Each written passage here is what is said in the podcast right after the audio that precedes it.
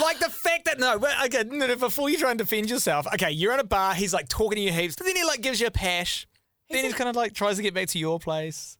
Then he like starts pashing you in bed, but not even when he's pashing you in bed and you're showing him how to work your fun button, you still didn't trigger. I honestly.